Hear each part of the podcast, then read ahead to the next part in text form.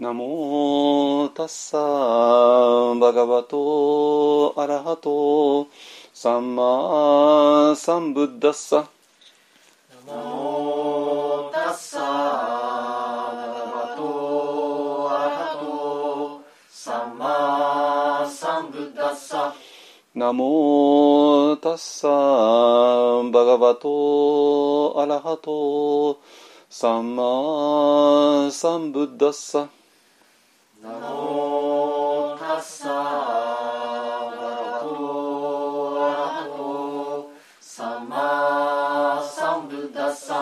ナモタッサーバガバトアラハトサンマサンブッダッサ。ナモ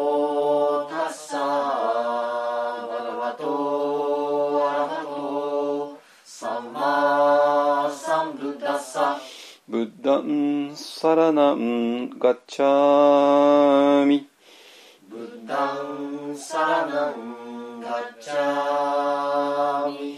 ダンマンサラナンガッチャミ。ダンマンサラナンガッチャミ。サンガンサラナンガッチャミ。サンガンサラナンガッチャミドゥティアンピブッダンサラナンガッチャミドゥティアンピブッダンサラナンガッチャミドゥティアンピダンマンサラナンガッチャミドゥティアンピダンマンサラナンガッチャミドゥティアンピサンガンサラナンガッチャミ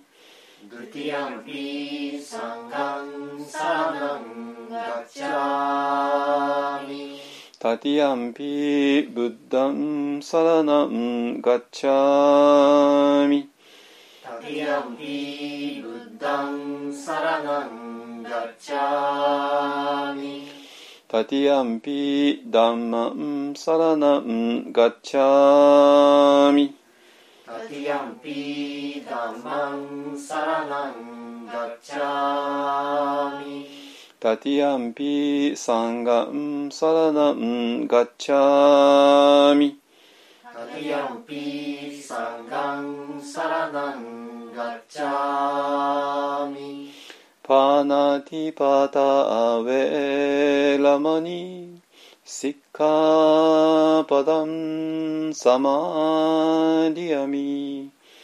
パナティパタウェラマニシッカパダンサマディアミアディナダナベラマニ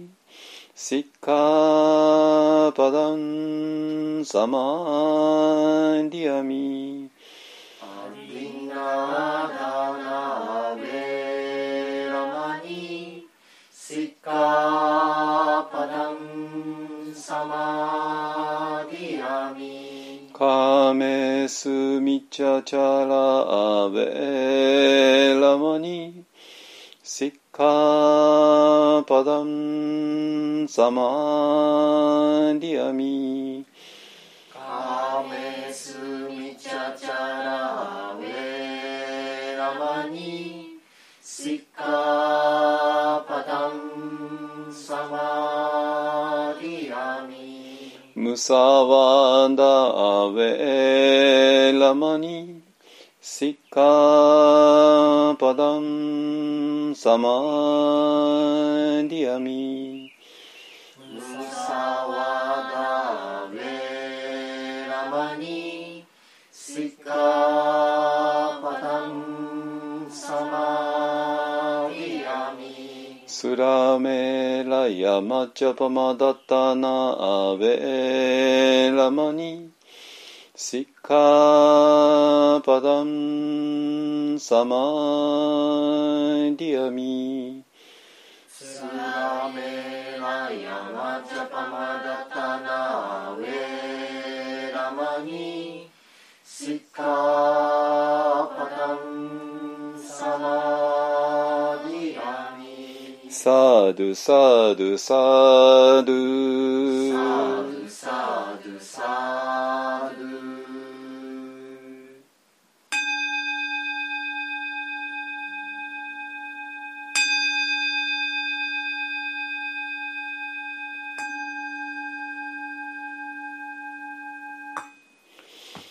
かはんやはらみたしんぎょう。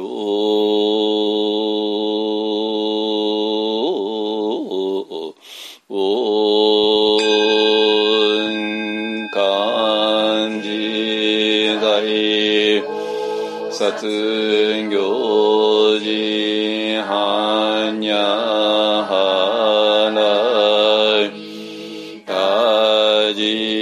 一言語音回句一切句役者理子不意句句不意識識即是句即是資金重創業式薬部是者利子是商法空想小不滅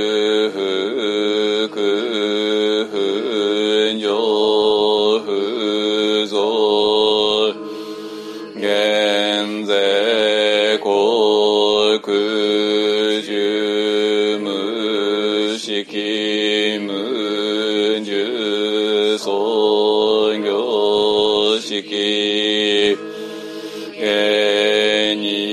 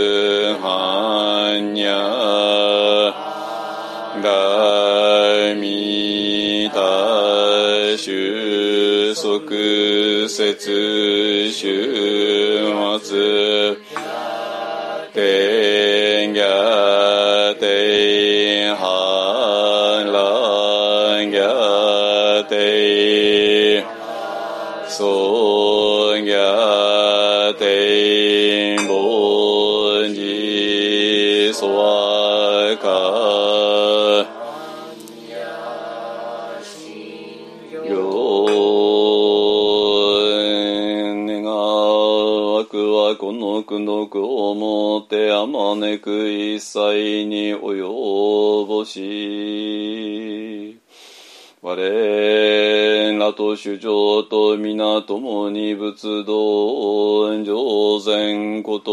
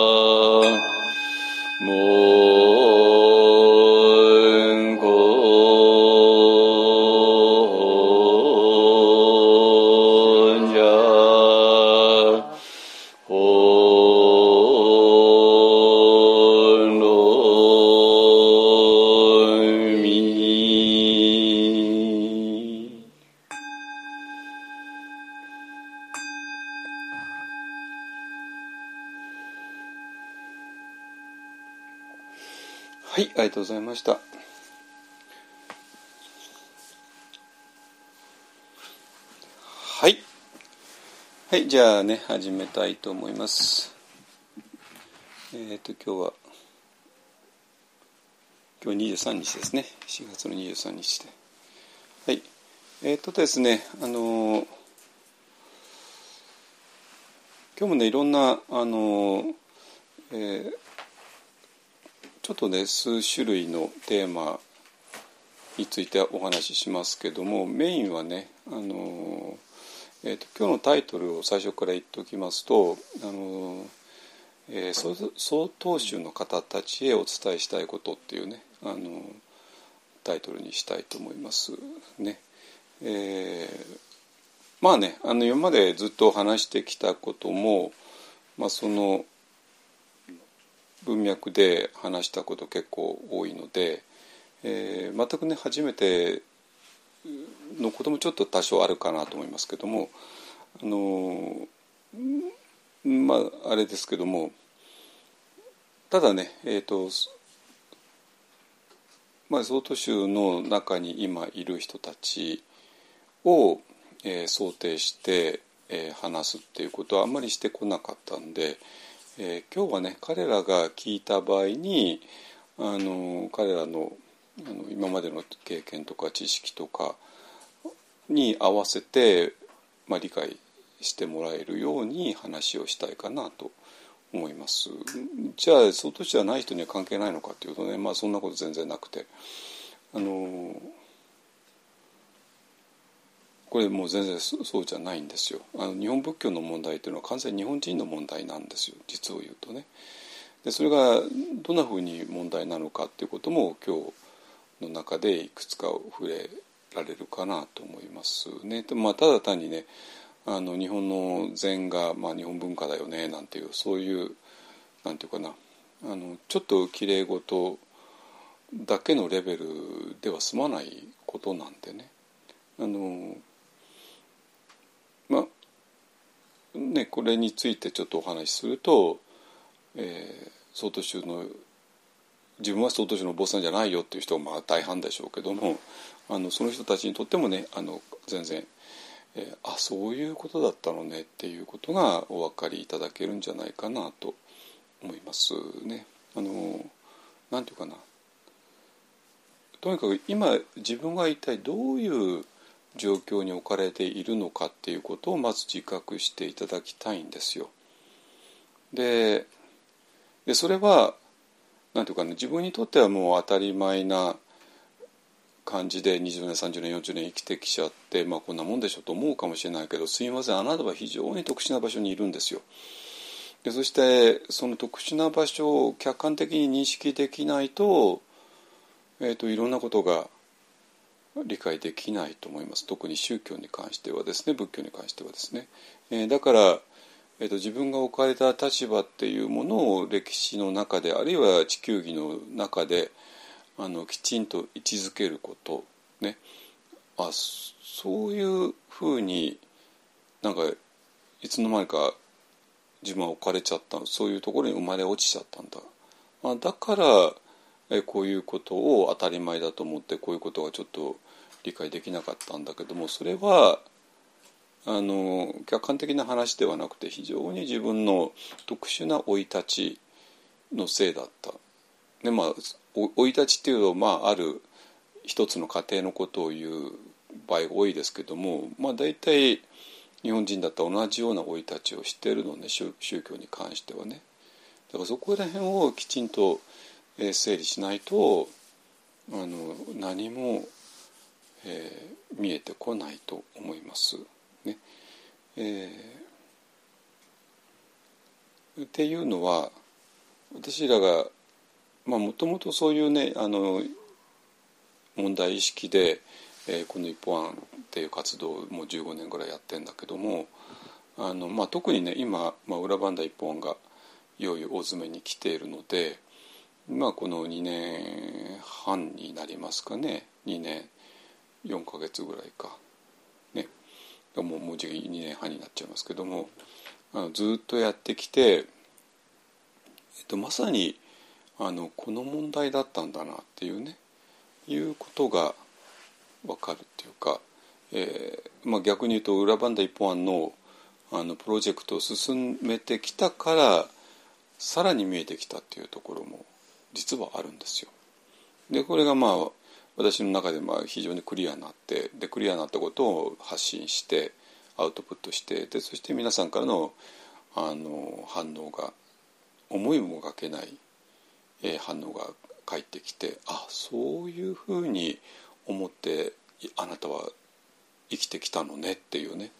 あのことが分かってでこれがね単に何ていうかねはい瞑想会を2時間やりました。でその後に質疑応答であのいろんなあの質問出ましたっていうようなレベルではとてもじゃないけど分かんないような、えーと、その人の何十年間の生い立ちから来るいろんな疑問だとかいろんなものがあのこの「裏バンダ一本案」っていう、まあ、そういうものにぶつかった時に出てくるっていうね、えー、まあ、そういうことであのより状況がはっきりしてきたかなっていうね、えー、気がしています。ね、なので、えーと、今私が話すと非常に見通しがいいところから話せるはずです。ね、で皆さんにとっては自分はただある場所にいるんだと思ってるかもしれないけどあなたがいる場所は、ね、統計何センチで北緯何度のこういう場所にいるんだよっていうねあのだからそれが全てじゃないんだよってねちょっと移動すれば全然違う景色が見えるんだよっていうことを分かっていただきたいのですよ。じゃない限り、えーと、瞑想って言ったってであったり、ね、あの仏典を読むって言ったってなんかねちょっとおかしなことになってしまうわけですかね。えっ、ー、とでまあ私がこれ結構クリアに今言えるのは一つはねあの、まあ、裏バンダ一本案っていうことをプロジェクト今ガンガン進めている、まあ、特に2年何ヶ月かねやってきてでその中で綺麗に見えたことって本当にたくさんあるんですよ本当に。ね、あのそれプラスもっと、まあ、私のあの今までのあの略来歴からもねあの、えー、いろいろ見えてくるものがあってでそこをなんとかしないともうどうにもならないでしょうっていうね、えー、いうことです。えー、なんで、えーと、今で私がやってるのは皆さんが期待するようなテラワダでもないし期待するようなあの禅でもないないね、えー、でも期待するようなテラワダとか禅だったらまあいくらでもそれやってる場所あるからあのそこへ行った方がいいです本当にねあのじゃあ一本って何やってんの？なんか、まあ、その時なんか面白そうだっていうぐらいの感じで、えー、来てもらったらいいかなと思います。えーと、でそれで一本で今やってることを今までのあの知識とか経験で、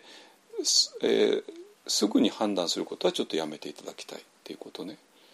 であなたがそう判断するのももうむさわかるわけ。あのああ禅に親しんでたらこうなるよねアテラバに親しんでたらこうなるよねあるいはもう宗教ってものと距離を取っていたらこうなるよねっていうもうなんで全部わかるんですよその反応がどこから来るかね。でだからそれを今もう機械的に反応したってあんまり意味ないから、ね、そうじゃなくて、えー、全く新しい、えー、ことを今始めようとしてるんだ。でその新しさって一体何なの？でどこがどう新しいのっていうことを、えー、理解しないと、ね、せっかくのあの全く画期的なプロジェクト今進めてるんだけどもそれがどう画期的なのか多分ピントがまだ来てない人が多いかなと思います。ね、でそれがピンときちゃった人はね、まあ、まあとんでもないいろんな反応をするんですよ。で特にね あの今週ちょっとすひどひどいんじゃない？すごくてすごくてあのちょっとねあの裏ワンダ一本プロジェクトに対して非常に熱い激しいいい意味での激しい、ね、反応を、まあ、3人の方からねいただいたんで。えでそれそれはなぜそこまで激しくあの反応してくださったのって言ったらやっぱりあのそれにはまあやっぱり長い長い歴史とまあ私との付き合いも長いしあのの上で、まあ、いろんな思いを込めて、えー、そういう反応をしてくださっただっていうのも分かる。ね、でその反応そのものがえー、まさに今日ずっとお,、えーと、お伝えしたい、まあ、外市の問題日本仏教の問題日本人の問題、ねえーと、全部絡んでくるので、えー、だからまあこれは私が勝手に思ってることじゃなくてである、まあ、3人の方の熱い反応っていう、まあ、実際の現実があるわけね。でその熱い反応っていう現実を生んだ何かっていうものを今ちょっとね解き明かしていきたいなと思います。そしたらそれは3人の人の問題じゃなくて、えーと、全員に意味がある問題だと思います。ね、だからなんていうかなこれに関してなんか自分はもう関係ないよって言える人っていないんですよ実を言うとこの問題に関して。もう全員が当事者で当事者で当事者であるってことを否定するってこと自体がもうすでに当事者なんですよ。わかりますかね？まあちょっと分かんないと思うまあもうちょっと説明しますけどね。あのでそれが知らんぷりをする無関心のふりをするそうせざるを得ない必然性っていうのがままたあるわけででそその必然性を持ってるってことはまさに当事者じゃないですか。あのなんで、えー、ここら辺をね突っ込んで今日お話しできたらいいかなと思います。えっ、ー、とねその前提になるのがねこの間、えー、先週末ねあの先週の金土日であの上石寺木葬の家であの青空の木葬リトリートを、えー、無事に大成功のうちにできました。ね、でそれについて、えー、ちょっとお話しあのまあねあのリトリートの中で私が2回、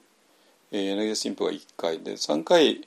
あの話をしたのが、まあ、ポッドキャストとして上がってるから、まあ、まずねそれを聞いていただきたいんだけども、まあ、特にね柳さんのはあの YouTube, YouTube になってる動画にもなってますからより分かりやすいんじゃないかなと思うし、まあ、その時配られた資料もねあの Google ドキュメントに上げてるからそれで読んでもらったらいいかなと思いますね。えー、なんで、えーと、リトリートの中で話し合われたことはもうすでに皆さんあのポッドキャストで聞いて分かっているかと思う分かっているって前提で今お話ししちゃいますけどもあのでその時に、えー、またまたいろんなことが分かってでそれもまた、え、今日お話しすることと非常に関係するっていうことですね。でそれって、えーとあと裏バンダ一本が今どうなってるかもちょっとお話しするんだけども、まあ、それもあの関係するしそれから、えーうんまあ、まあ今日のテーマは多分ね「サンガとは何か」っていうところにあの結論がだんだんいくと思いますけどもそのサンガとは一体何かっていうことと曹洞宗が実はめちゃくちゃ関係あるのねあるんですよ。あので道元禅師っていう方がまさに、えー、そういうサンガっていうものをめちゃくちゃ大事にした。だけどもこのサンガっていうものが非常に日本仏教の場合特徴的なことがあってでそれのいろんな理由もたくさんあってでそれが実はキリスト教とものすごく関係していてなんて言ってもピンとこないでしょうけども、まあ、ちゃんと歴史的な説明しますからね。でで私も、えー、外書の中でこの問題で散々苦しんだ人間ででそして今ね、でこの問題が多分現代の日本人の全てに、えー、な何かを突きつけているんですよこれはね。あのなので、まあ、一応今日は、えー、総統宗の方たちへ伝えたいことお伝えしたいことっていう題にしますけれどもまあそれはある聞き手をある特殊な方たちに設定してそうすることによって話の筋道をはっきりさせてでそしたらそれが日本人全てに関係あるよっていうふうにねあの持っていきたい。でそしてあのそのいくつかの謎が解けてくる。と思います。いいですかね。あのだからえっと、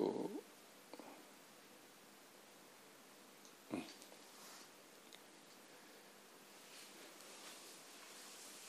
終わった？あんまあいいや。はいはい。はいえっ、ー、とねえっ、ー、とじゃあどっからしましょうかねあじゃあまず裏番台一本案のことねあのあこの間はあの木造の家だったんでちょっと裏番台一本のことはあんまりお話なんかできるわけなかなかったから話してなかったんだけども、えーとね、結構ねあの進展があるんですよ。あのえーと、2週間前にの時点でももうすでにあの設計変更のことはねあの、えー、お知らせしてで新しい設計図を載せました。あの2週間前のねポッドキャストの記事でその後ねあの去年ねあの完成予想図っていうのを作ったんですけどもその完成予想図、えの会社に連絡取ってでその設計変更設計変更したことを伝えたらすぐに新しいのを作ってまあそれもあの変更だったんでねかなり安くやしていただいてまあ本当良かったんですけどもでそれをあの今日のあのポッドキャストの記事に載せますのでねご覧ください。ねえーと、非常にすっきりした形になりました。ね、あのー、で,、えー、で中ね中に、え、どんなふうにあの天井にはどんな素材を使って、えー、床にはどういうのをしてで基礎はどうするのとかねそういう非常に細かいものですね。あのまさに一級建築建築士さんが、えー、書いてでそれを工務店なり大工さんに渡してでそのこの通りに施工してくださいっていうねあのその設計図ですね、えーまあ、17枚ぐらいあるんですけどもあのそれもねあのいただいたんで Google にの Google にドキュメントで載せてありますからあのそれも URL 貼るから、えー、それも見てくださいもう全部細かいとこまで見えます。ね、あので、えー、今ねじゃあどういう状況かっていうと、え、猪苗代のね駅前に、えー、オフィス構えている、まあえー、ヤモリ組っていうねあの工務店さんがあるんですけども、えー、その人たちが今ねあの最終の見積もりを計算してくれてだから最終見積もりっていうのは、えもう大工さんだけじゃなくてねいろんな水道工事の人とか左官の人とか電気工事とか、ね、あのにこういう工事した場合どんな感じかっていうねあのそれぞれの業者に見積もりを全部出してもらってでそれを合計した額を今から計算するっていうねそういうことですね。だからそういう作業結構時間かかると思うんですけどもまああの3月の終わりから始まってるんでまあそろそろもう結論で出かけてるかなってね。まあまああのまあ設計変更しちゃったんでねまたちょっとこんがらがっちゃったかと思いますけどもも出るんじゃないかなと思います。ね、でなんとかあの契約までこぎつけたら、えー、5月の半ば下旬ぐらいからいよいよ工事がスタートできるんではないかなと思っています。まあ4月いっぱいでねさすがにあそこは雪が溶けて、え、でも雪が溶けた後まだぐじゃぐじゃしてるからそれが乾いてでそれから整地をして砂利必要だったら砂利とか引いてでそれであの基礎のねあのための工事が始まってで基礎でコンクリ流し込んででそれであのね数週間は乾かさなきゃいけないからね。えー、っていうことを5月から6月にかけてやる。ようにな流れになるんじゃないか。まあ一番うまくいった場合ですね。でそうすると6月のねあのいつも第1週末にあの福島リトリートやってるんでえーまあ、今年もあのやりますけどね。あのもちろんゆるりさんを会場にして。で、まあ、多分ゆるりのあ会場とするリトリートはこれ今回がこれで最後だと思いますけどもやって。でそしたらリトリートの参加者は、まあ、まさにこの今スタートしたばっかりの工事現場をね見ることができるんじゃないかなと思います。まあ、全てがうまくいった場合ですね。あのはいでえー、っとねあのファンドレイジングの関してはねも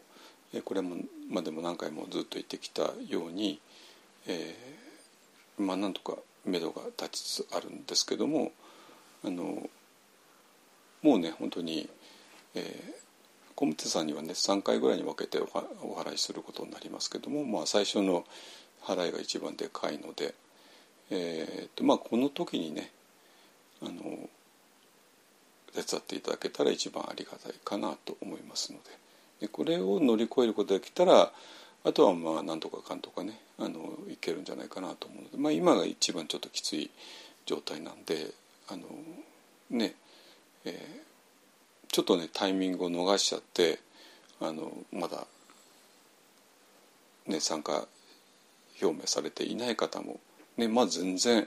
遅いなんてことありえないから、ね、今からでも全然間に合いますから。ね、っていうか今が一番大事な時なんであのできたらねあの今ねあの4月5月の初め、ね、あのゴールデンウィークななっちゃうとまた銀行が縮まったりとかいろいろするのはねゴールデンウィークなる前にねあのちょっと、えー、動いていただけたら非常にありがたいかなと思いますので、ね、あのそしたらねあの今後の、えー、見通しもかなり立つますよね。もう見積もりも出て出てあといくらぐらい必要でそれをいつまで払うっていうね。それはまあ来年の始まり最初までって感じになると思いますけども。ね。はいえーとまあそんなことだね。えー、でそれが、えーと、裏番台一本ですね。でねえっ、ー、とこの間の、えーと、青空の木葬リトリートで、えー、2つね非常に大きなものが見えてきた。で一つがねあこれはもうあの先週散々、えー、私が2回柳田新聞が1回話をしてもうさすがにいいよねっていうぐらいこのエンスの私とエッセの山かこの私っていうね、えー、いうものがクリアになったんじゃないかなと思います。ね。どうですかね。あのやっぱりねあのなんていうかな。仏教の枠の中だけだとねなかなか私らがやってることを理解されにくいんだけども、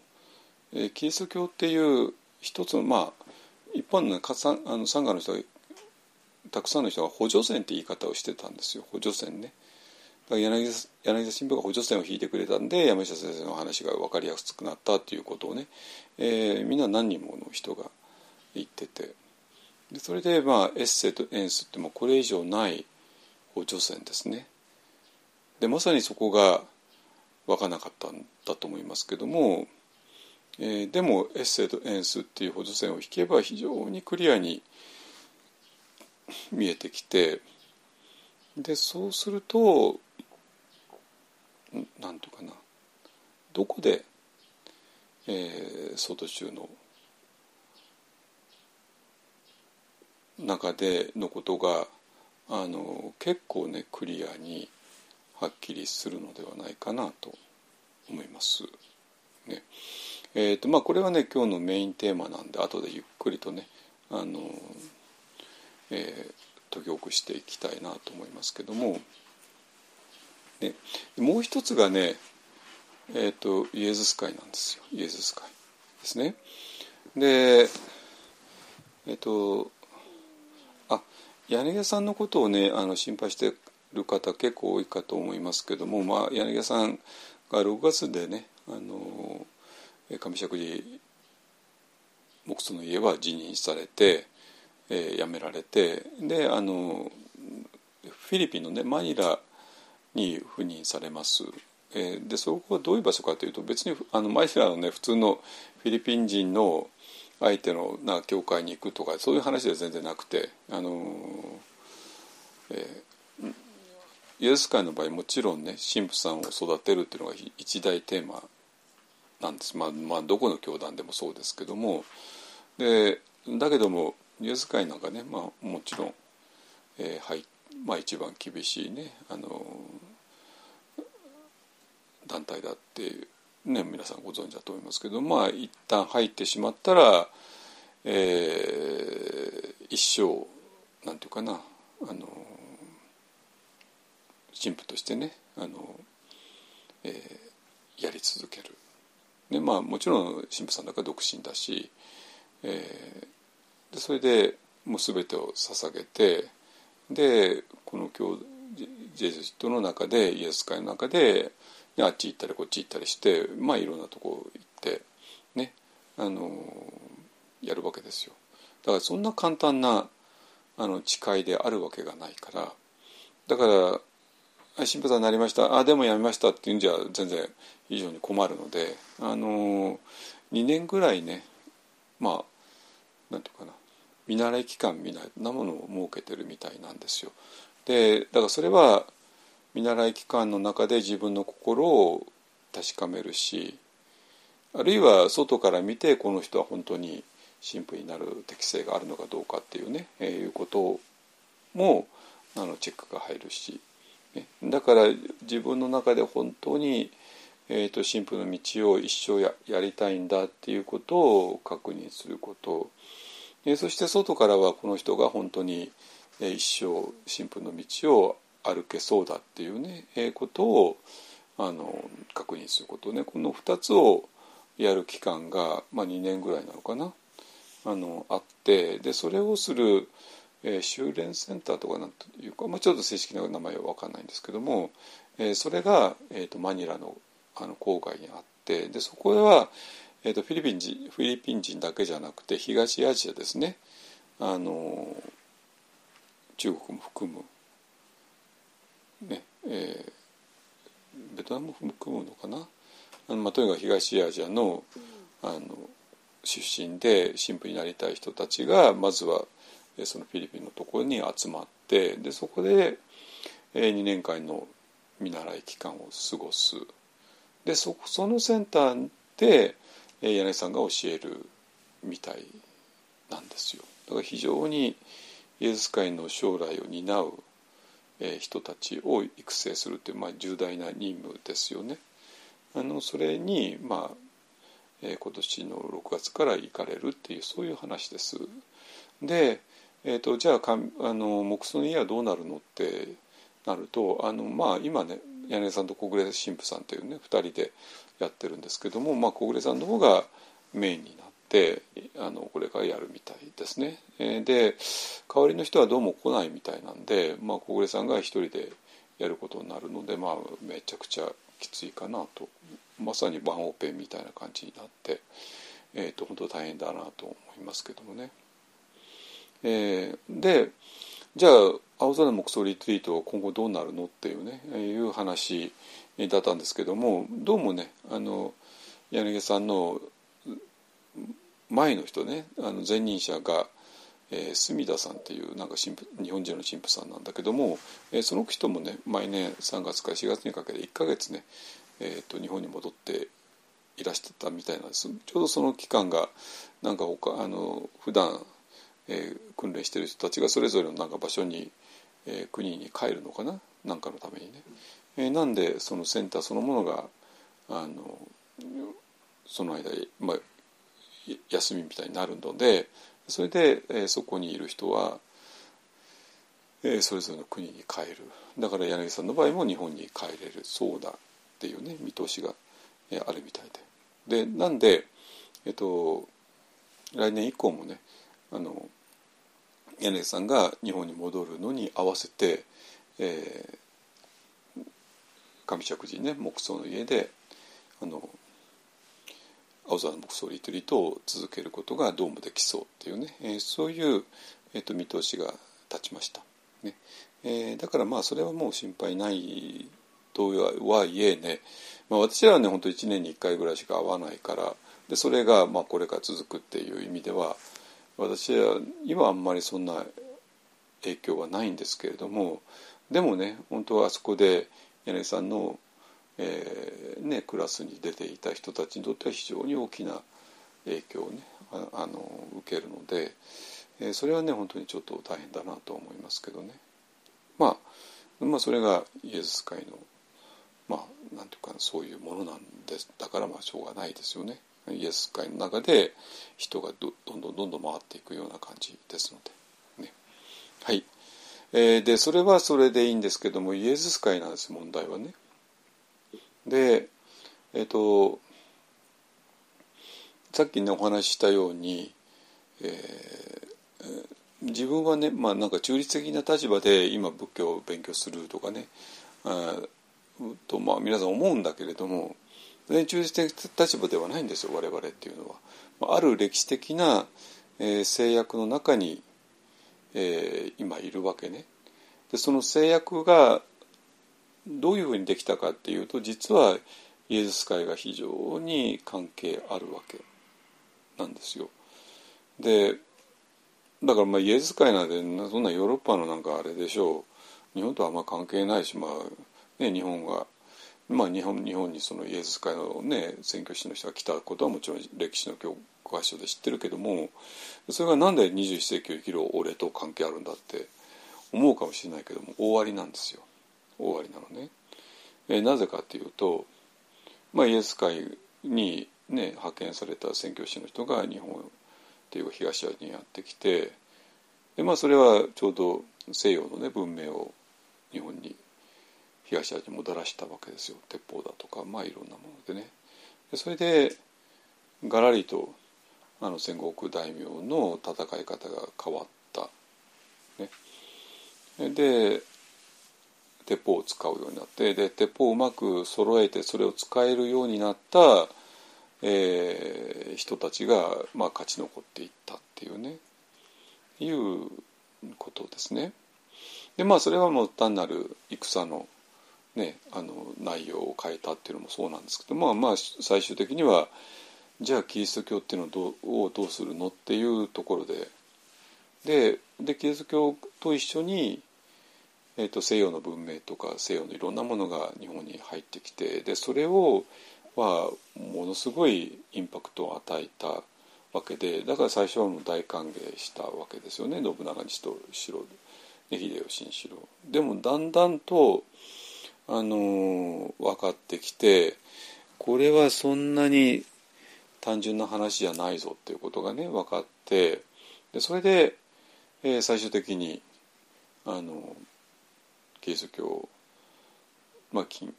禁止したっていうね、えー、まあそそれがね今のあのどうする家康にどう描かれるのかね、まあ、ちょっと楽しみなんだけども、まあ、そこまで届くかどうかですよね。今,、まあ、今ようやく姉川の戦いぐらいをやってますんでね。あの、まあ、この間は秀吉が天下取ってそれからね本能寺の変があってとかねなんか本能寺の変があってそれから秀吉が天下取ってってまあいろいろあるからあのとてもキリスト教を禁じたとこまではいかないかもしれないですけどもあのでその時に、えー、家康は戸賀幕府はですねあの非常に、えー、決定的な政策を取ったわけですね。それがもうここでも何回も言ってきたような寺受け制度っていうねあの制度を作ってそれで全ての日本人を、えー、仏教のお寺に所属させたわけなんですよ。でそうすることによって、まあ、キスクリスチャンの人を、ね、キリスト教の人をあぶり出す。ねえー、だから、えー、一応建前上は全員がえ仏教徒になったわけですね。もう檀家っていうのがあるお寺の檀家っていうのが仏教徒ってイコールとするならばだから日本には一人のあのキリスト教徒も存在しなくなったわけですね。でまあまあもちろんだから隠れキリシタンだとか、まあ、それは当然いろいろあったりねえーとまあ、それを断するために、まあ、とんでもない、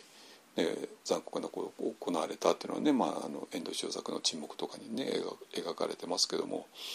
まあそれはそうとしてでまあ建前上は、えー、と全員が仏教となったわけですね。えー、だから今あのキリスト教徒の人、ね、何人か何人かというか、まあ、たくさんいらっしゃるけども、えーまあ、その人たちにしたってその先祖さんご先祖さんはね全員が仏教徒だったわけですね。でだからなんていうかな私らは日本仏教なら知りませんっていうとは言えないんですよ。もう17世紀の時に全員が仏教となって全員が全員がですよ例外許されなかったんだからね全員がどっかのお寺のあの檀家になったわけなんですよ。そしたら日本仏教の問題って自分の問題になるじゃないですか。私関係ないですとは言えないんですよ。すいません。あなたは距離を置いてるかもしれないけどもあなたにとってだんお寺だけピンとこないかもしれないけどもところがところがね田中家鈴木家佐藤家にとってはとんでもないねあのなったわけですよ。ね、でで問題はその時にじゃあどうやってお寺の檀家になったのっていう,、ね、いうところですね。でそれがもう非常に 機械的にね A というお寺があって A というお寺が何とかという集落の中にあったらばその集落のに属する、えー、人たちがみんな A というお寺の「はいお寺にの檀家になりなさい」って言われてなった。ね、B というお寺があってその周りに集落があったら「はいじゃあ B っていうお寺になりなさい」って。でつまり、えーと、自分の信仰に基づいて、えー、お寺を選んだわけではないっていうね。だしで、えー、みんながある信仰を持って、えー、お念仏お浄土っていう信仰を持ってでこの浄土をもっと深めたいからこの浄土にを信仰する者が何人か集まってみんなで少しずつお金出してでお寺を作ろうよねっていうふうではなかったなかったんですよ。だからそれが浄土教の浄土宗のお寺だとしても、えー、そういうふうにはあできていなかったわけね。でこれはもうみんなみんな知ってるわけですよ。ね、じゃあそれでじゃあ何を中心にお寺が作られたかっていうともう本当に、えー、先祖代々のお墓と、えー、先祖供養と、ね、まあでもそれでしっかりとねあの葬式とかを、ね、何かがきちんとできて、ね、先祖のお墓ができてでそれをきちんとお寺で、えー、弔ってくれる。だったらばそれはそれでまあいいわけなんですよ。ね、だからえー、そういう意味でねなんか無縁仏とかなんかどっかで道に倒れて、まあ、そのままなんかわけわかんない、えー、くなったっていうのではなくてまあみんなそれぞれが、えー、お寺の中にあのきちんと、えー、場所をね得ることができるっていうのはまあいいんだけれどもただそれが本当にあの自分があの信仰に基づいていないっていうほんちょっともう、うん、かなり致命的な結果があったっていうのがその後を引いてしまうわけなんですよ。ですかね。ねででそれがまさにイエズス会と徳川家康が正面衝突したところから生まれたえー、たっていうのが本当に皮肉でなぜかと言ったら私らがまさにこの間イエス会の会場でねあの、まあ、それをこの問題を考えたからなんですよ。でキリスト教の方はそれで完全に弾圧されちゃって、えー、一人のキリストキリスト教徒も表面上はいなくなったわけですね。でもちろん隠れキリストのとこまあ、まあ、確かにいてそれで、まあ、明治維新になってもう一回ねキリスト教が公に認められるようになってで今に至るわけですけども、まあ、日本のキリスト教も大打撃を受けたわけですねその時にね。じゃあ仏教はダメージ受けなかったのかって言ったら仏教もやっぱりダメージを受けて要するにお寺のあの信仰の部分がかなりダメージを受けてしまった。ね、これはなぜ私がそれ分かるかっていうと今まさに私は逆のことをしようとしてるから。つまり、えー、信仰に基づいた人ね。まあそれを信仰共同体って言いますけども信仰共同体の中から、えー、お寺を作るっていうことを今しているわけなんですよ。ね、つまりまあ、まあ一般だとワンダラン仏教っていうのをやってるんだけどもワンダラン仏教っていうことをが本当に自分にとっての救いになると思ってくれてる人がじゃあこれを実践できる場所を作ろうよねっていうのでみんな集まってで少しずつ負担を、ね、負担をしながらある場所を作ろうとしている。でそれに興味のない人は誰一人としてもちろんねおかあのお布施なんか出すわけがなくて当たり前ですよね。何の義理もないんだから。何のこれ何の義理もないからね。何の義理もなくてもう純粋に、えー、そういう場所が作りたいんだっていう思いを持った人だけがオンリーですねだけが集まってでそれで、えー、みんなの、ね、負担のね、お布施が集まってでそれでもうもう工務店との契約ももう間際ってところまでなんとか来れたっていうねこれが一体どれほど日本の歴史の中で画期的なのかっていうことなんですよ。でそれがまさに、えーと、日本の普通のお寺との対比ですね。だから今言ったように普通のお寺っていうのはなぜ今のような状態なのかっていうと、まあ、そういうふうにして17世紀に、えー、寺受け制度ができた時に、まあ、そういう成り立ち方をしたから、ね、だから日本では新しいお寺を作るっていう発想が絶えてなかったわけ。でなんだけどまあそれはももちろんねあの仏教史の中では常にお寺っていうのを作られてきたわけでじゃなかったら今あるお寺なんかない存在しないわけからね。でで今でも、ね、これもずっと言ってきたけども、ね、あのサンフランシスコの周辺のあの鈴木春流老師に出会って禅が素晴らしいと思った人たちが自分たちもねあの禅寺みたいなものを作りたいよねって言って、えできたのがサンフランシスコ全センターでありグリーンガルチであり田原全センターであるっていうね。だからまさにあのそういう信仰を持った人たちが集まって信仰のために、えー、そういうセンターが作られた。でそれが、えーと、アメリカでどこでも同じことが行われたっていうことですね。あのだから私がなぜ、えー、こういう考えを持ってるかというと、まあ、もうまさに 私はアメリカで散々それを見てきたし私も、えー、そういうふうに作られた和礼全道っていう全センターで、えー、3年間ねすすあの過ぎ過ごしていたからなんですよ。ね、でそれでね、ねだからザ・バレゼ道なんだ非常に単純明快なの。あのバレゼンドがあるところはねあの、まあ、皆さんメープルメープルシロップ分かるよねメープルシロップどうやって作るか分かる？ピンとこないか、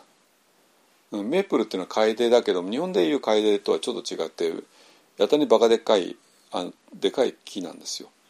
ね、でそれの樹液ですね。えっ、ー、と樹液を集めてでその樹液を集めて、えー、煮詰めるとメープルシロップになるんですよ。知らなかった知るわけないよね。あのいや私はまあそういうあのメープルの木にあの樹液を集めるのがあってでそれを煮詰める小屋とかねあってでそれをあの最高のお土産なんで、まあ、よく買って日本に日本に戻ってきては誰かにお土産で渡してたりいろいろしてたから、まあまあ、だからメープルシップは私らにとってもおなじみのものなんだけども、まあ、とにかくメープルの木があるそういう場所なんですよ。ね、でそれで、えー、まあバレゼンドって本当にちっちゃな場所で、まあ、手作りでみんな建てて苦労してねそれで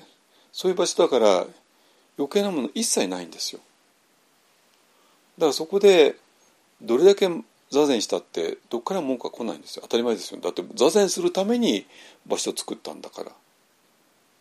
でそしてバレー禅道のサポーターとかいう人はみんな座禅を愛する人たちなわけですよ、ね、だからじゃあみんなで座禅しようよね。じゃあ精神やろうよね。朝晩の座禅しようよねって言ったってみんな「うわややろうやろうやろうやろう」だけで非常に純粋な場所なんですよ。何が当たり前のこと言ってるんだってね思うかもしれないけどで私はそのまま ちょっといろんな事情があって日本戻ってきて京都総統全センターっていうのをやるようになって。ででその時にね本当にいろんなものが見えてきちゃっただから京都総統全センターっていうのはまさにバレエ全道的な全センターなんですよ。だけどもバレエ全道っていうのはまさに100%ピュアなバレエ全あの全センターででそれを建てた人たちもまさに座禅をしたくて建てたっていうもう本当に100%純粋な場所なわけね。だけど京都創造全センターは実は違ってたわけ。えー、なぜかって言ったらば、まあ、それは普通のあの檀家寺ですねまあ、京都の園部町今は何とか市ですね、えー、今ちょっと名前変わってますけどもそれにあるお寺で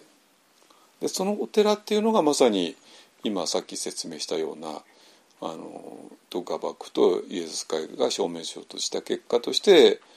できたようなお寺なわけですよ。いいですかね。だから一応それは曹洞宗っていうあのに属してままさにそうなんだけどもだからといって何て言うかな、えーと、士官座座を信仰している人が座禅をしたい人が集まって座禅をするためにお寺を作ろうよねとしてできたお寺ではないんですよ。わかりますかね？全然違うの。だからそのお寺の檀家とバレエ全道のサポーターっていうのは根本的に違うんですよ。わかりますかね？でこの違いが非常に残酷に出ちゃうのね。出ちゃうわけ。だからこのお寺の檀家さんにとって座禅というのはそんな重要なもんじゃないわけですよ。当たり前だけど。バレー全道のサポーターにとって座禅が一番大事なものなわけ。だそのためにお金出してみんなで作ったんだから。それはわかるでしょ。ね。だけどこっちのお寺っていうのはそうじゃないわけ。じゃあじゃあこっちのお寺にとって何が一番大事かっていうともちろん先祖代々のお墓とでそれを守っていくことと法事と。でそういうことですね。うん、だから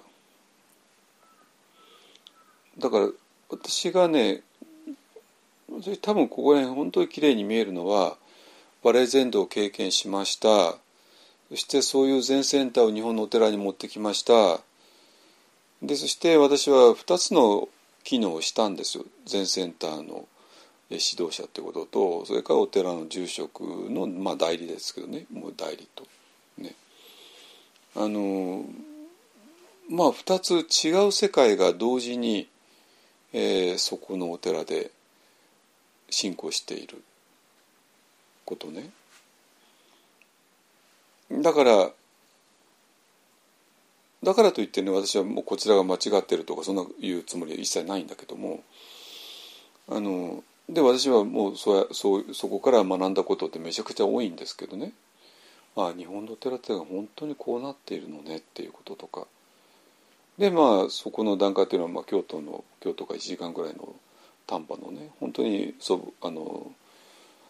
本当に気持ちのいい人たちでも私も本当に檀家さんとは非常にうまくいってたんですよ。うまくいってたわけ。ね、でそうなんだけどもそういうもともとが非常に単純な信仰共同体があってでそのために、えー、この信仰をあの追求するためにあのある場所を作ろうよねっていうふうにして成り立っている場所じゃないってことね。でそういうところで接心とか毎朝の座禅をするっていうのは非常にきついんですよ。きついわけ。だって接心なんてその檀家さんにとって意味ないんだからね。意味ないんだから。意味ないんですよ。ね、まあもちろんねあなんかおっさんがねあの座禅してるみたいだっていうのでで、まあ、それに対してなんか尊敬とかそういうものは、まあ、多少はあるけれども。だけどもそれがその人たちにとっての本当の本当の一番大事なものではないから。だけどバレゼントのサポーターにとっては接心とか座禅というのが一番一番大事なもの。でそのために苦労してみんな立てたんだからね。そういうあの2つのものを経験して、ね、でまあ結局のところ、まあ、最後の最後のところでまあ、まあ、檀家さんとではなくてね。あのまああのちょっと別のあの、えー、お寺関係のことでまあもうこれ以上お寺で座禅とか接心することはできなくなってしまった。あのまあそういうことですねだからまあそこで非常にまあある意味苦い思いをした、えー、のがあってじゃあなんていうかな。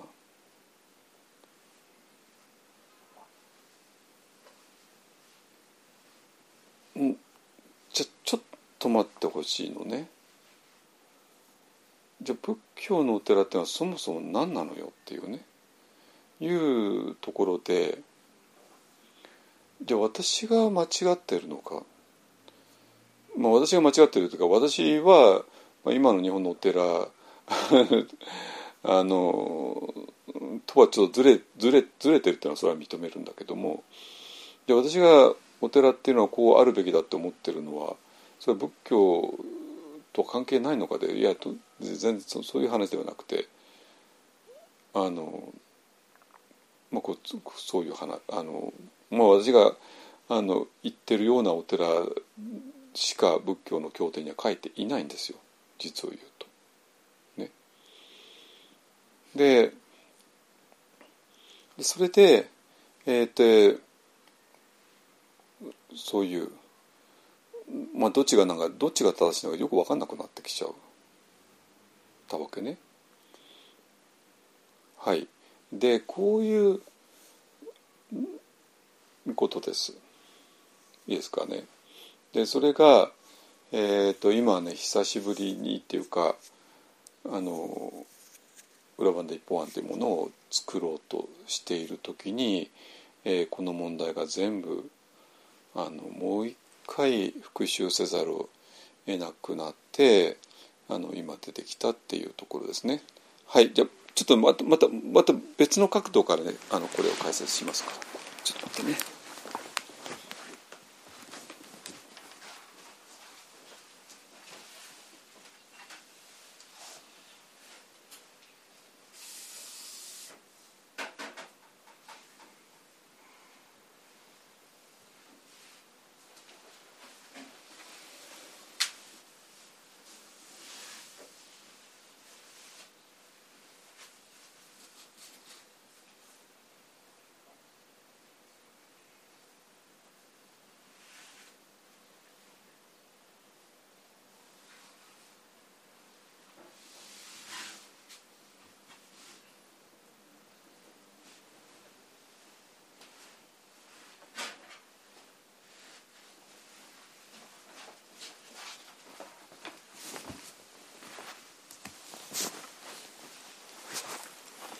はいでそれでねさっきねあのイエズス会のところだからあの余計わかまだ時間あるね。あの余計分かったって言ったのが、まあ、そう言ってイエズス会と、えー、徳川徳川家康とのぶつかりによって、えー、日本のお寺が根本的に変わっちゃったっていうのもあるんだけどもイエス会のねところへ行けば、まあ、イエス会はあの典型的なカトリックの修道院ですけども修道会ですけども、まあ、だからそこは修道になっていて。でそれでそこは何かって言ったら、まあ、一つの家族なわけね。だから家族だからお父さんお母さんお兄さんお姉さんがいて。だからそれをファーダーマザーブラザーシスターっていうわけですね。だから柳さんはファーダー柳田だしね。それでたくさんのシスターがいて。いうことですね。だからその人たちはそこを家族とする。そしてそれをそこに一生居続ける。だから一生居続けるねあまあもちろん独身としてやるからでそれだけの覚悟があるのかっていうことで、まあ、2年間の見習い期間があってでそれを柳さんが今あのこれから教育するんだっていうそういう話ですね。だからまあそんな簡単な話ではないわけね。あのだけどもまあみんな、えー、そういうふうにして入っていく、ね、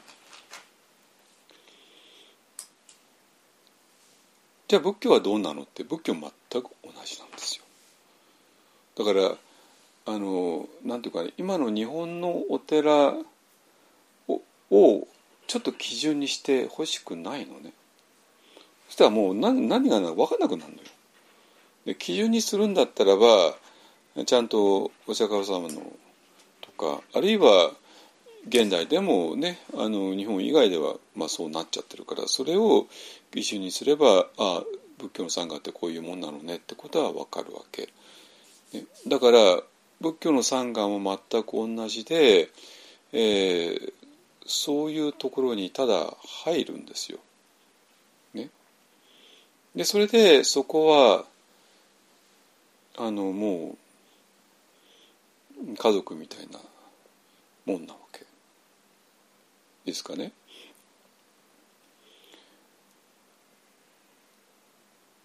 でじゃあまあ、今の曹洞宗がそうだとしてもじゃあ道元禅師の知恵がどうなのかって言ったらば道元禅師は非常に有名な言葉があって、えー、どういう言葉かっていうと「一生不利相輪」っていうね、えー、一生涯不利不利っていうのは離れない相輪っていうのはまあそういう修行者の集まりですね集まりですね。えー、そこから離れないっていうことですね。ねででだからそこではじゃあこの宗輪って言ったら何って言ったらばこれが信仰共同体なんですよ。信仰共同体っていうものですね。だからでその信仰共同体っていうものにはまあいろんな、えー、の形式とかレベルとかまあいろいろあるけれどもまあなんていうかな。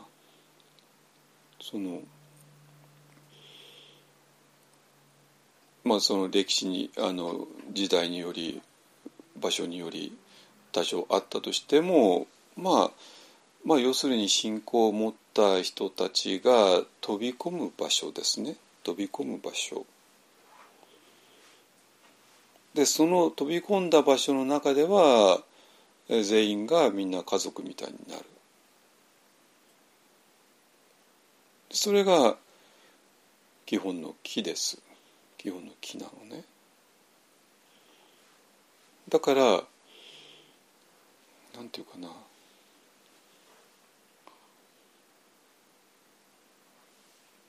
まあ我々がなんてあの修行しててね一番あのきついのは、まあ、修行の中でいろんなものが見えてくるんだけども真理っていうものがねだけども真理っていうものを全然大事にしない人たちとの関係っていうのはやっぱりちょっときついわけですよ。ね、だけども真理っていうものを大事にする人同士の集まりがあって初めてなんていうかな我々は安心できるっていうかなのね。だから一生不利相輪っていうのはいやもう絶対もうあのなんか世俗には戻らないとかねなんかそういうなんか我慢比べをするのではなくてもう自分はもうこれから先この真理を大事なものとする人たちの間で生きていくっていうそういう決意なんですよ。だったらばそれ以上の喜びってないじゃないですか。ね、何が辛いったって我々は真理をまっすぐに追求できない辛さ、それが一番辛いんですよ本当に。だからなんなんていうかな私はアメリカ全然辛くなかったのね。アメリカお金もないし健康保険もないし 健康保険もないし 本当にまあ健康あの病気などはもうそれで一回のアウトだったんだけどまあまあ若かったからなんとか乗り切ったんだけどもあの何の保証もないしでまあなんかアルバイトしてお金ちょっと稼いで何とか生きあの生き抜いてきたんだけどもまあ、それでも純粋に本当に、えー、真理だけの探求をすることができたから全然迷いはないわけね。でその後私お寺に入って全センターをやりながらお寺のこともやる。ね、でお寺のことっていうのはまあ本当真理の探求とはあんまり関係ないわけなんですよ。でまあそれでもできたのはまあ全センターも同時にやっていたからなんですけどもでもそれがだんだんとまあ許されなくなってきちゃってでそうなると非常になんていうかなあ真理を追求できないっていうのはこれほどの辛いことなのかっていうね。ことが本当に身にしみて。であるならばまあこれから先の人生、えー、何を最優先にするかって言ったら真理の探求ができることを最優先。それ以外のことはもうどうでもいいやってねなって。なったんですよ。でそしたら まあまあお寺にいられなくなった後じゃあどうするかっていうじゃあ別のお寺に入るからそんなんも勘弁してくれってねなってそれでまああのまあ農家を借りてまあ、そこで結成禅道っていうのを作った。で3万円さえ3万円の家賃さえ払えばそこはもう何があったっても自由だっていうねいうことで。どんなに座禅したってどっから文句が来ないっていうね。3万円の家賃さえ払っていればね。もう最高じゃないですか。本当に。えっとだからじゃあなんで日本のお寺っていうのはそうじゃないのって言ったらばそのお寺の出来方がそうじゃないからなんですよ。もう残念ながら。ね。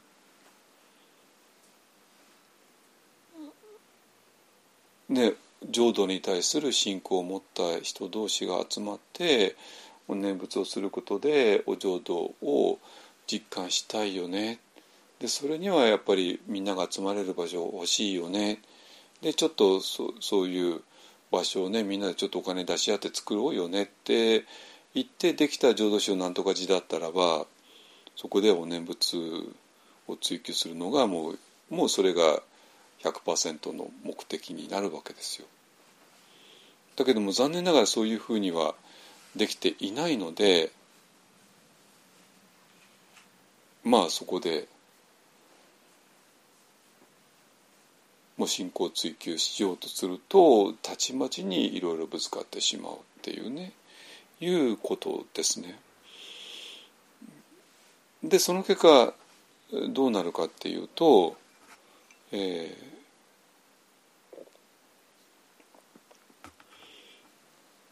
だからそのダルマを追求する場所じゃないからダルマをを教えるっていうことがまずなくて。だから今言ったように皆さんの全員が我々の先祖全員がどっかのお寺の檀家になったんだけども100%みんな仏日本人は仏教仏教徒に100%なったんだけどもでもそのお寺でダルマを教わるってことが非常に少なかった。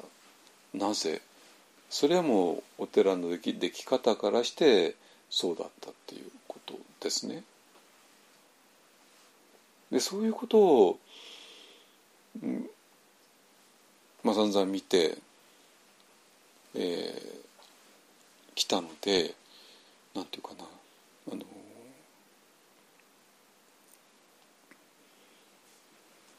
まあこの「裏番台一本案」っていうものにをに対して一体私がどれぐらいの思い入れをしてるかっていうのも分かっていただけるかなと思います。ね、えだからもう100%この真理を追求するためだけにみんなでそういう一つの場所を作ろうよねでそしてもう作ったら誰にも遠慮することなしに真理を追求できるね。なんか接心やってても迷惑がかられるとかね。そういうことがないね。だって自分たち作った場所で接心やったらどっからももう来るわけないじゃないですか。それが一体どれほどありがたいことなのか。いや私はそれができなかった人間だからできなかった、まあ、3年間たった3年なんだけどね。3年間できなかったんだけど。で3年間できなかったんでもうもうもう二度ともう嫌だって言ってもう、まあ、そこから出ちゃったんだけどね。でそれ以降はもうもう接心したい放題、ね、したい放題。警察にだったら家賃さえ払えばよかったし。ね、一方案は、まあ、ここは自分の家だから もういくらでもあのやって。まああとはもちろん生活費があるから生活費くらいは何何とかしてね。ってそれさえすれば、えー、好きなことができるっていうことね。これが一体どれほどありがたいことなのかですね。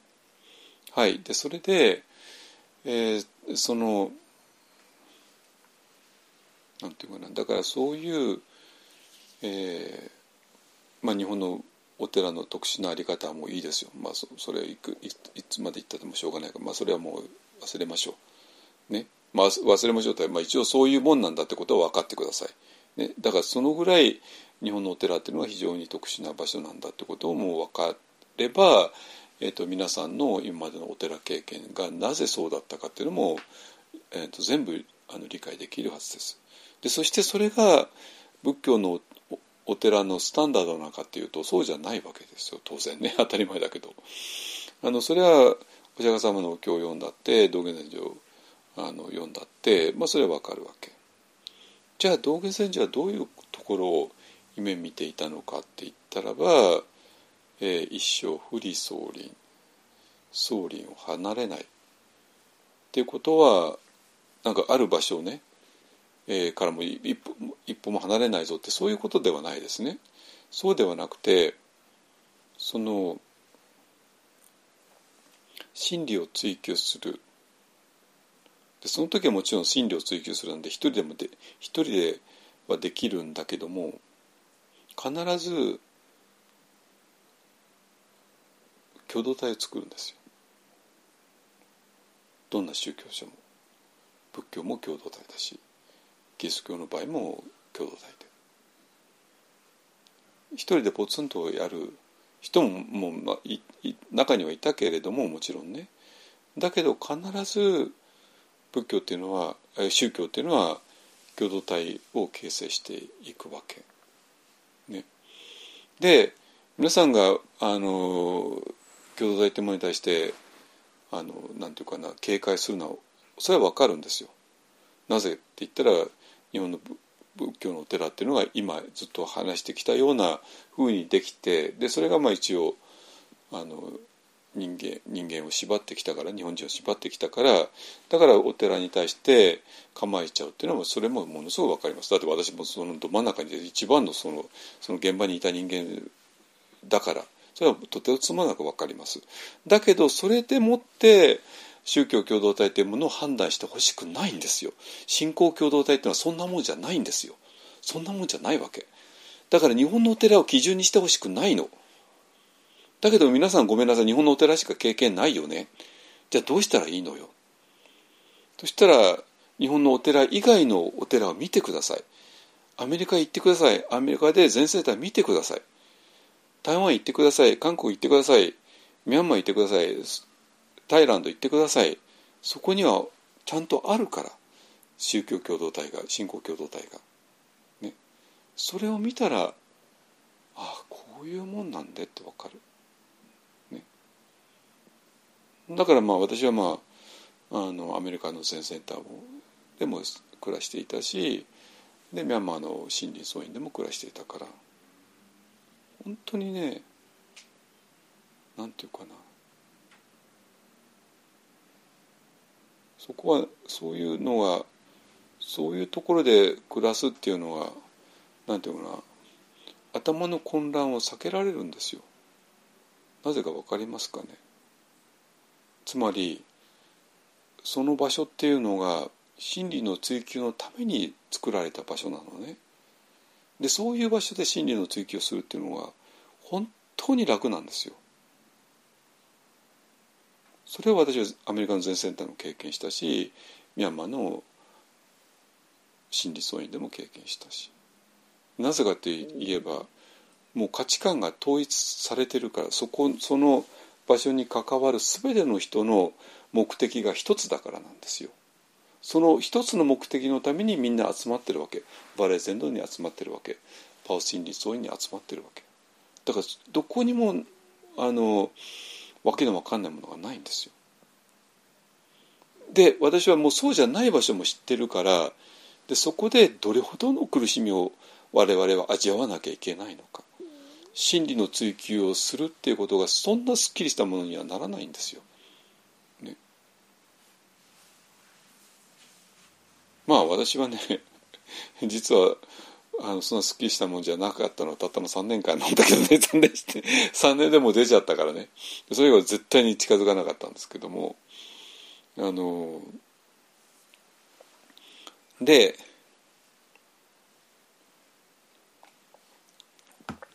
でねえっとだから日本の人に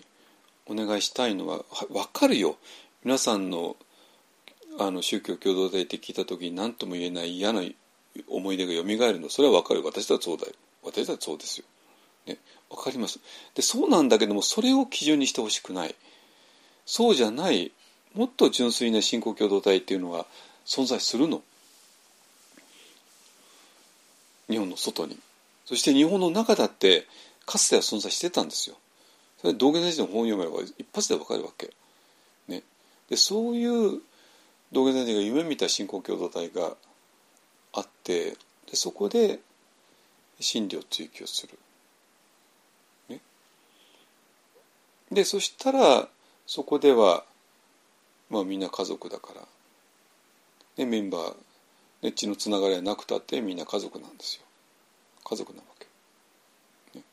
でそしたらそこにはもう全てが自分ごとなのね。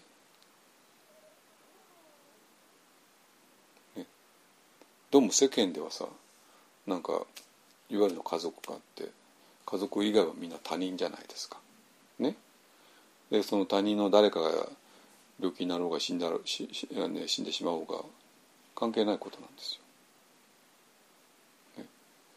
だけども信仰共同体の中で違うの。信仰共同体の中ではその中で誰かが病気になったり誰かが、ね、死んでしまったりしたらそれもう全部自分の家族の出来事なんですよ。この感覚があるかないかね。でまあこの間あの青山木葬リトリートの真っ最中に、まあ、ある我々の知り合いのねお母さんが亡くなったっていう知らせがまさに届いてでそれでちょうど私のフォアをする直前だったんでまあちょっとオンラインの人とリアルに目の前にいる人たちにお願いしてねまあ我々の友人のお母さんがもう亡くなったからみんなでちょっと瞑想あのねご冥福を祈ってくださいって言ったら素直にみんなするわけです。もちろんこの人誰も誰一人として会ったことない人だけどね。誰誰一人として会ったことがない人だけどもそれは我々の仲間のお母さんだから我々にとってもとてつもなく大事な人なんですよ。でその人が亡くなったとしたらその人の冥福を祈るのは当たり前のことで。ね。あのそういう話なのね。だからそれは、えー、一つの家族としては当たり前。だけども世間ではね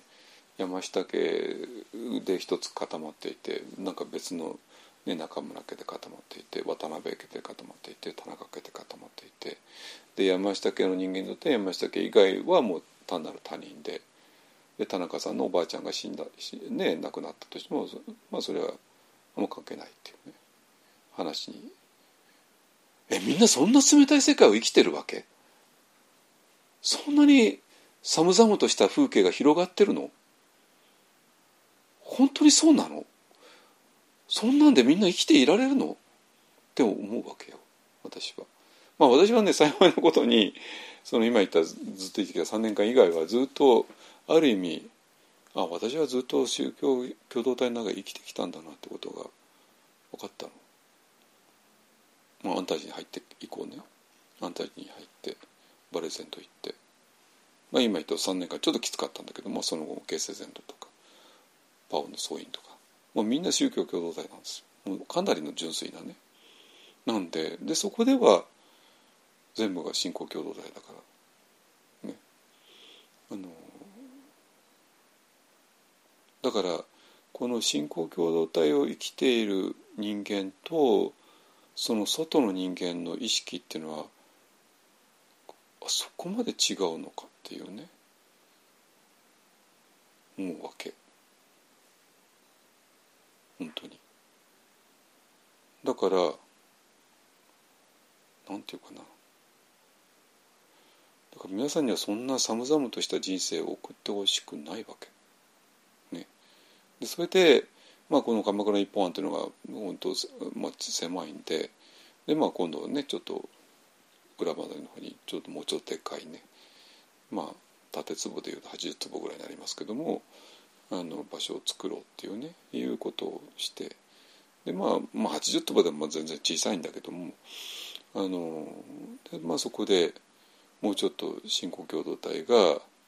えしっかりともうちょっと物理的にねしっかりと一緒に生活できる。ねまあ、生活できるだって、まあ、私自身がまあ360日そこにいないから、まあ、みんな行ったり来たりになりますけれどもそれでもなんていうかなあの信仰共同体をえー、としてみんなでキープできる、ね、そういう場所に、えー、なっていくなっていきたい、えー、ししていきたいなと思っています。ね、だからそこでは、えー、もう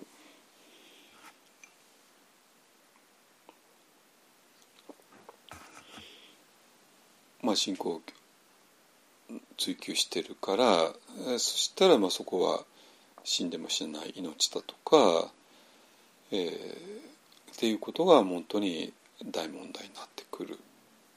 ね。要はね福音書的に言えば、ね、死んだ人はよみがえり生きている人は二度と死なないっていうねイエス様を信じるならばっていうね、えー、そういうものが、まあ、その信仰共同体の一番の最重要な価値になってくるわけですね。でも同時に我々は病気になって年取って病気ね死んでいくそういう現実があるわけでだからそういう年取って小老病死のね年取って病気になって死んでいく現実の中を生きながらでも死んだ人はよみがえり生きてる人は永遠に死なないっていうそういう真理を、えー、追求するのがこの信仰共同体のもう一丁目一番地ですね。でそれをねそこに触れていただきたいわけ。であるならばそのメンバーのお母さんが亡くなったとしたらそれは我々にとってのそういう死んだ人はよみがえり生きている人は永遠に死なないっていうことを本当に実感するためのもうとてつもない重要な機会なわけですよ。ね、だからね我々がそういうことを言えるのはもうイエス様のこのね言葉死んでる人はよみがえり生きてる人は永遠に死なないっていうことをもうすでに知っているからなんですよ。知っているから我々は生じの問題を丁寧に扱うことができる。だけどもこれを信じられないんだとしたらばそこにあるのはもちろんニヒリズムだからだから誰かが亡くなったっていう話はもうなるべく遠ざけておきたい。ね、まあ自分の家家族だったらしょうがないけども、ね、誰か他人の家族の話はもうそんなの知ったことじゃないってねいうふうに遠ざけてしまうわけですよね。だけども我々が信仰共同体としてそういうイエス様の言葉を、えー、追求しているんだったらば全ての人の生老病死っていうのは我々にとってのレッスンになるわけですね。だからそれらを大事にしていく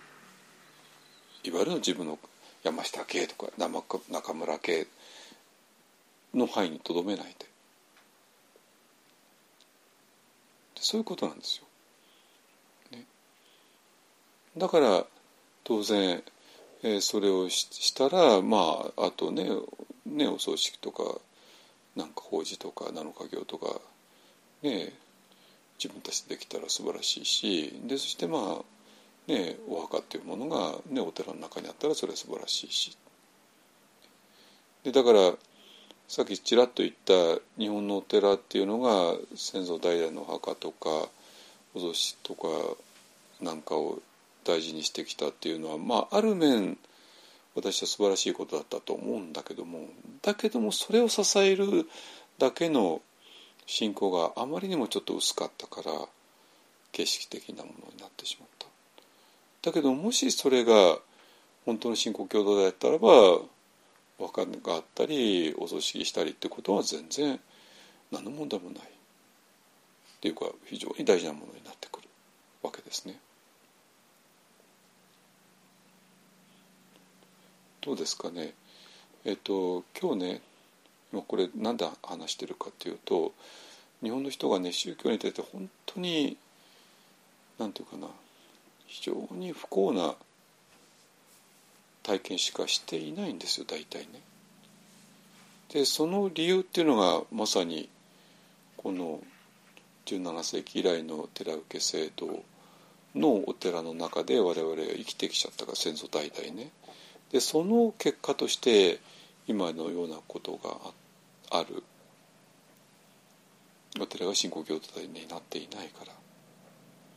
だからどうしてもその苦い思い出しかない。私も強烈にある。でその自分自身の苦い経験から仏教っていうものを判断してほしくない。仏教のお寺っていうものをこういうもんだったと思ってほしくない。なぜかってそういうもんじゃないから。そういうもんじゃないから。ね。そうじゃなくて本当に100%信仰のお寺っていうものが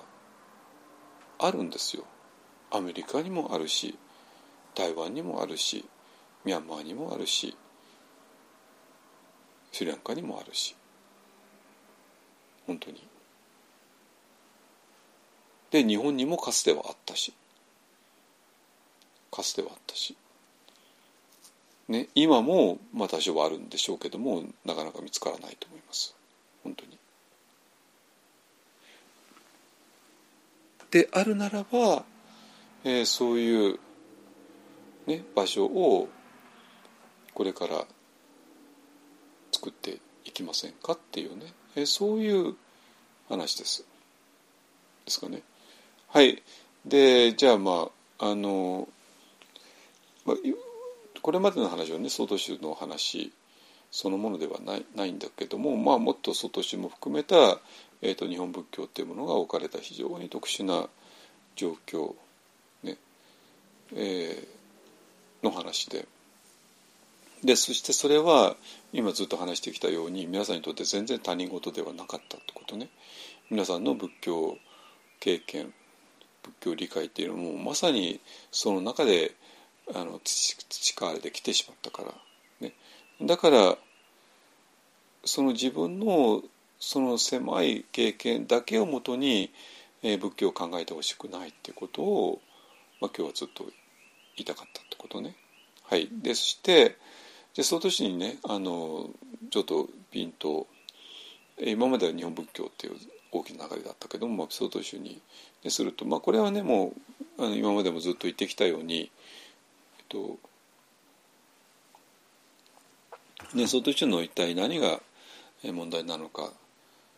ね、それはもう、えー、他の大乗仏教、ねえー、と全く同じ問題でつまり大前提になっているものが、えー、確認できないっていう問題でした。浄土系浄土系の仏教だったらば、えー、我々すでに、えー、我々すでに阿弥陀様によって救われているよね生ダブズですれば西の方にある極楽浄土へ行けるよねっていうこと。これが確認できない。だからもうということにするしかなかった。ね、でそのの場合だと我々すでにもう完璧だよね。我々はすでに汚れから、え解放されてるよね。ということにするしかなかった。ね、完璧なんだけども我々は修行しなきゃいけないよっていうところで首相一のとか首相一党とか士官多座っていう考えが出てきてでその完璧なんだよねっていうのは不完左前儀だと堂本円図っていう言葉で象徴されていて。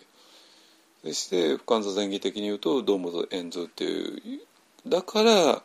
あとはもう士官ただすればいいんだよねっていうふうに論理が流れるんだけどもその士官ただや首相一の支えているこの我々すでに完璧なんだよねっていうのがうんともすんともピンとこないからだからということにするしかなかったっていう話なんですよ。ね。だけどもこれは自分自身が経験したことじゃないから常に不安に持っていた。常に不安にならざるを得なかった。ってことね。じゃあそれで、えー、どうしたらいいのっていうことでまあ散々今、えー、私がやってきたのがまあどうもこの我々すでに悟っているよねっていうことをまあティグラント・ハンシみたいな人がもうどうも直接知ってるみたいだ。でそしてその先生が教えるのはマインドフルネスだからマインドフルネスをやればそれが分かるんだろうなって思ってやって、ね、でそれでまああのミャンマーまで行ってねでそれがまあついに分かったっていう話です。ね、でそれで、えー、外州の人がね一番あのワンダー仏教に対してワンダーメソッドですねに対して疑問を持つのがだってそれ士官ただしてないじゃないって、まあ、どうせ言われるんですよ。ね、なぜかって士官ただっていうのは本当に文字通りの士官ただで鐘を3つ鳴らした後は沈黙が続いて40分後か50分後に鐘が2つか1つ鳴ってはい終わり、ね、でその間一切何もインストラクションないっていうね。っていう。でインストラクションっていうのはまあせいぜい座禅の始まる前にあの座奏についての、ね、インストラクションがあるだけっていうね。でそれで何にもインストラクションないところをただ座るのが士官ただなんだよっていう、えー、そまあそうなってるのに対してワンダルメソッドっていうのは、まあ、あらゆるインストラクションを入れていくから士官ただじゃないよねってまあそう思うのはまあ当然そうなんですよ。ね、じゃあなぜ私がこんなことをやっているのかって言ったらば、えー、その士官多座を支える原理ですね、まあ、さっきも言ったように、えー、我々はすでに完璧なんだよねっていうことを実感しない限りは士官多座にはならないでしょうっていうこと。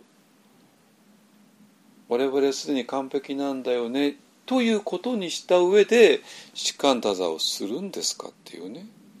でそうするとそれは何の基礎もないところに家を建てるようなもんじゃないんですかっていうね常にこの基礎に対する不安を抱き続けなきゃいけない。ね、まあもちろんそれはテキストには書いてありますよ堂本円図だからってね。だけども自分自身が堂本円図を実感できないままにだから我々は完璧だからだから我々は心が、えー、誇りから解放されてるから掃除とかする必要ないんだよねっていうのもわからないではないけれどもやっぱあまりにも頼りなさすぎるんですよ。であるならばまずはこの我々はすでに悟っているよねっていうことを、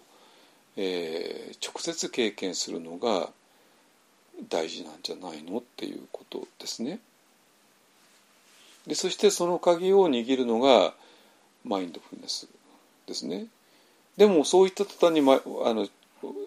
あの総都市の人はアレルギーを起こすわけですよ。なぜかって言えば、えー、マインドフルネスっていうのは何かもう観察しているから。でそうすると観察してるっていうとなるとこれもう thinking じゃないの thinking っていうのは我々はただ手放さ食べなさなきゃいけなかったんじゃないのっていうね、えー、そういう話になってくるだから thinking を手放すっていうのが士官座でその thinking を使って観察するっていうのがマインドフルネスだったらほらほら全然違うじゃないのっていうふうな理解になるんですよ。で私自身もかつてはそうでした。だからそこをその矛盾に悩んだわけね。だからこれ違うわけ。なぜかって言ったらばでそこで二重構造っていうのが出てきて、えー、我々が手放さなきゃいけない thinking と、えー、マインドフルネスの主体っていうのは全く違うもんなんだっていうこと。それを同じとしたからこの2つは矛盾するように思えちゃったわけね。だけどこれは全く違う主体なんですよ。だから thinking の主体が観察するんではないんですよ。ってことは thinking の主体とは違う主体がもう一つ別にあるっていうことなのね。でこれが外地の人にいくら言っても伝わらない。じゃあそれどこにあるのよっていうところで。でそれが、えー、この世界の外にある。世界の外にある。で世界の中には thinking する主体しか存在していなくての thinking する主体が頑張って好き嫌いをなくして観察するのではない。ね、そしたらもう思いの手放しっていうものともう真正面からぶつかっちゃうわけ。思いを手放すのかいやいや思いの中の好き嫌いをだんだん減らしていって観察するのかって言ったら A か B かのどちらかを取らなきゃいけなくなっちゃってままあ矛盾しちゃうわけね。だけども我々が観察するっていうのは今まで thinking してきた主体ではない何かがこの世界の外にあるから。っ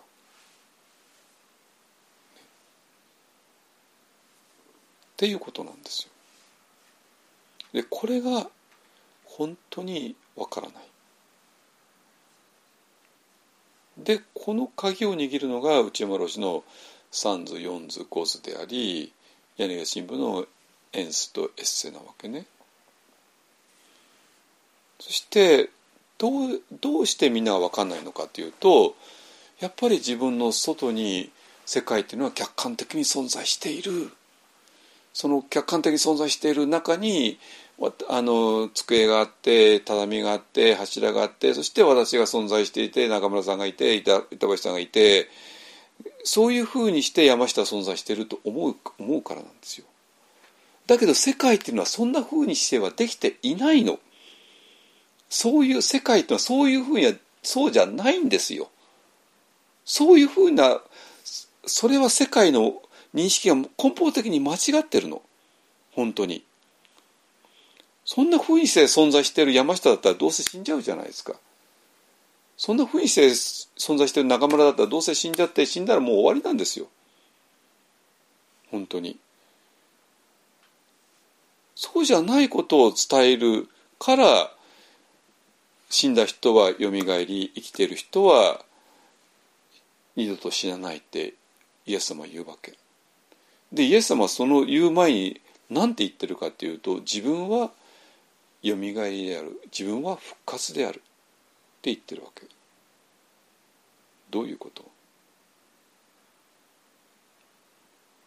つまりこの世界っていうのはこういうふうに存在するよね。でその中に物質もあるよね。人間もいるよね。そういうふうに世界が存在してたら復活なんてありえないんですよ。金曜日に亡くなった11月で亡くなった人はそれっきりなんですよ。それっきりなんですよ。日曜日に復活するわけないわけ。じゃあなぜ日曜日に復活したって言い言うんですかって言ったらばこの我々はこの客観的に存在しているように見える世界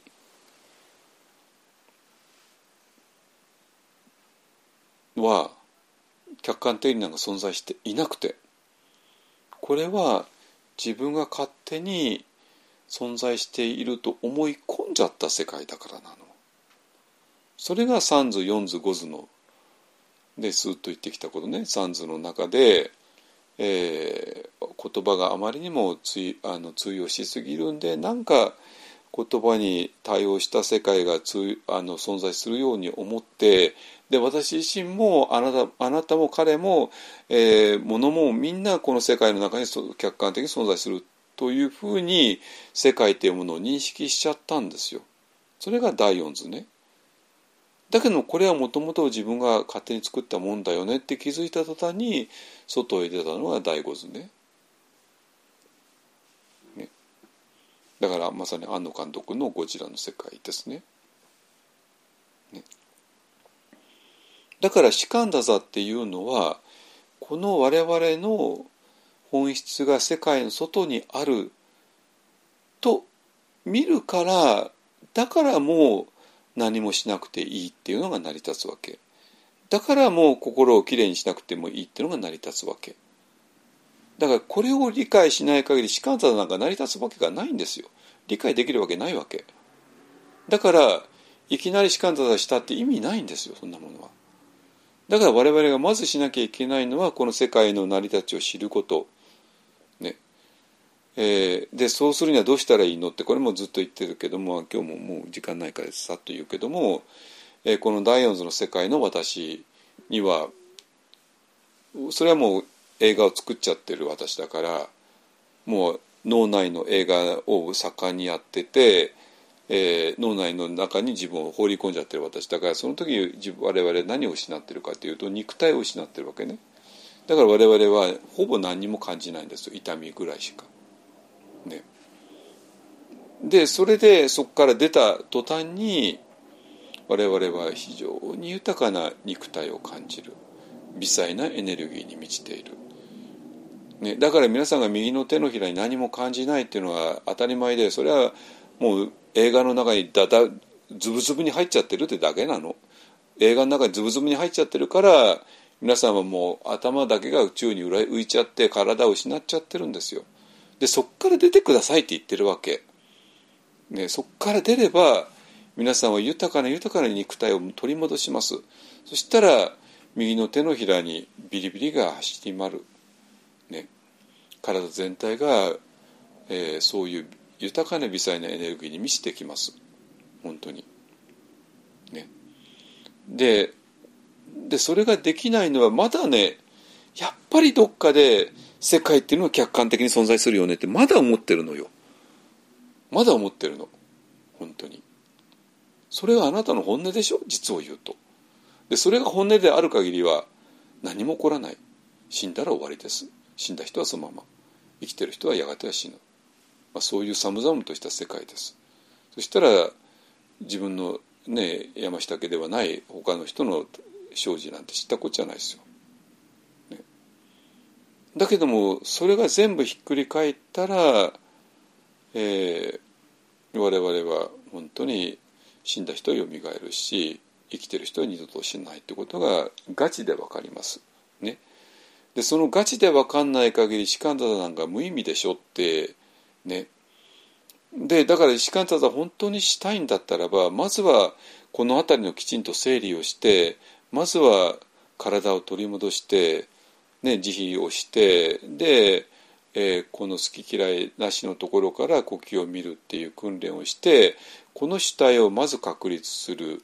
した後に初めて士官座座が成り立つっていうことですねだからいきなり士官座座したってどうせあの座禅の姿勢でぐるぐるぐるぐるなんかあの思い、ね、考え事してるってだけに過ぎなくてで実際に外見から見たら士官座してるみたいだけど全然士官座にも何もなっていないですよそんなものは。そんな外見だけの士官座虚しいじゃないですか。や本当の士官座をしましょうよ。私が呼びかけてるのは士官座やめろって言ってるんじゃなくて本当の士官座をしようよっていうことを一番総統市の人にお伝えしたいです。はい。よろしいでしょうかね。はい。えっ、ー、とまあこの程度の話は全然納得いってないと思いますからね総統市もっと知りたかったらどうぞまあ一本来てちょっと話しましょう。ね。あの瞑想会もいいんだけどもあのやっぱりね瞑想会以外の時に来てもらえると2時間でも3時間でもお話できるかなと思いますね。まあ、この間実は外市のご住職さんがねいらしてもう2時間ぐらいたっぷり話したんですけども、ねまあ、そういう形で来てもらっても結構ですから。ねまあ、まあ普通にあの瞑想会に来てもらうのも結構だし、まあ、こういうふうにオンラインで参加するのも結構ですから、まあ、だからね外市の人でちちょっと、ね、外市のあり方とか士官方とかに疑問を持ってる人は まあ今日言ったことがもう全部の答えです。あの私ももう40年この世界にいるからあの一緒さんと私であの 外して得度してからちょうどちょちょうど40年だったんでねはい、えー、そういうことです。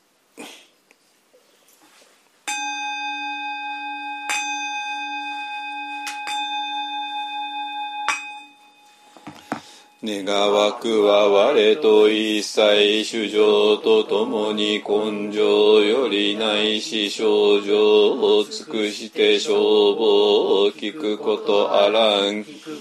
あらんとき消防偽弱せじ不信なるべからずまさに消防に合わんとき捨てて仏法十字戦ついに大地の右上とともに浄土することへん。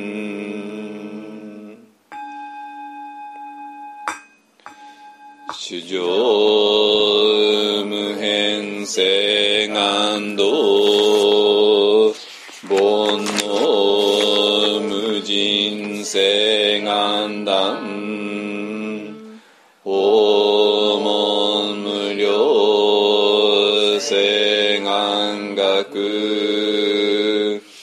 仏の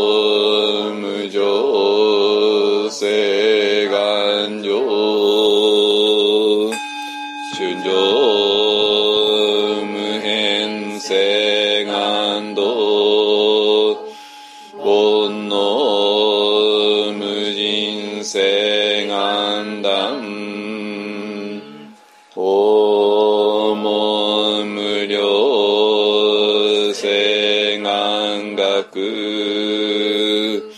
仏道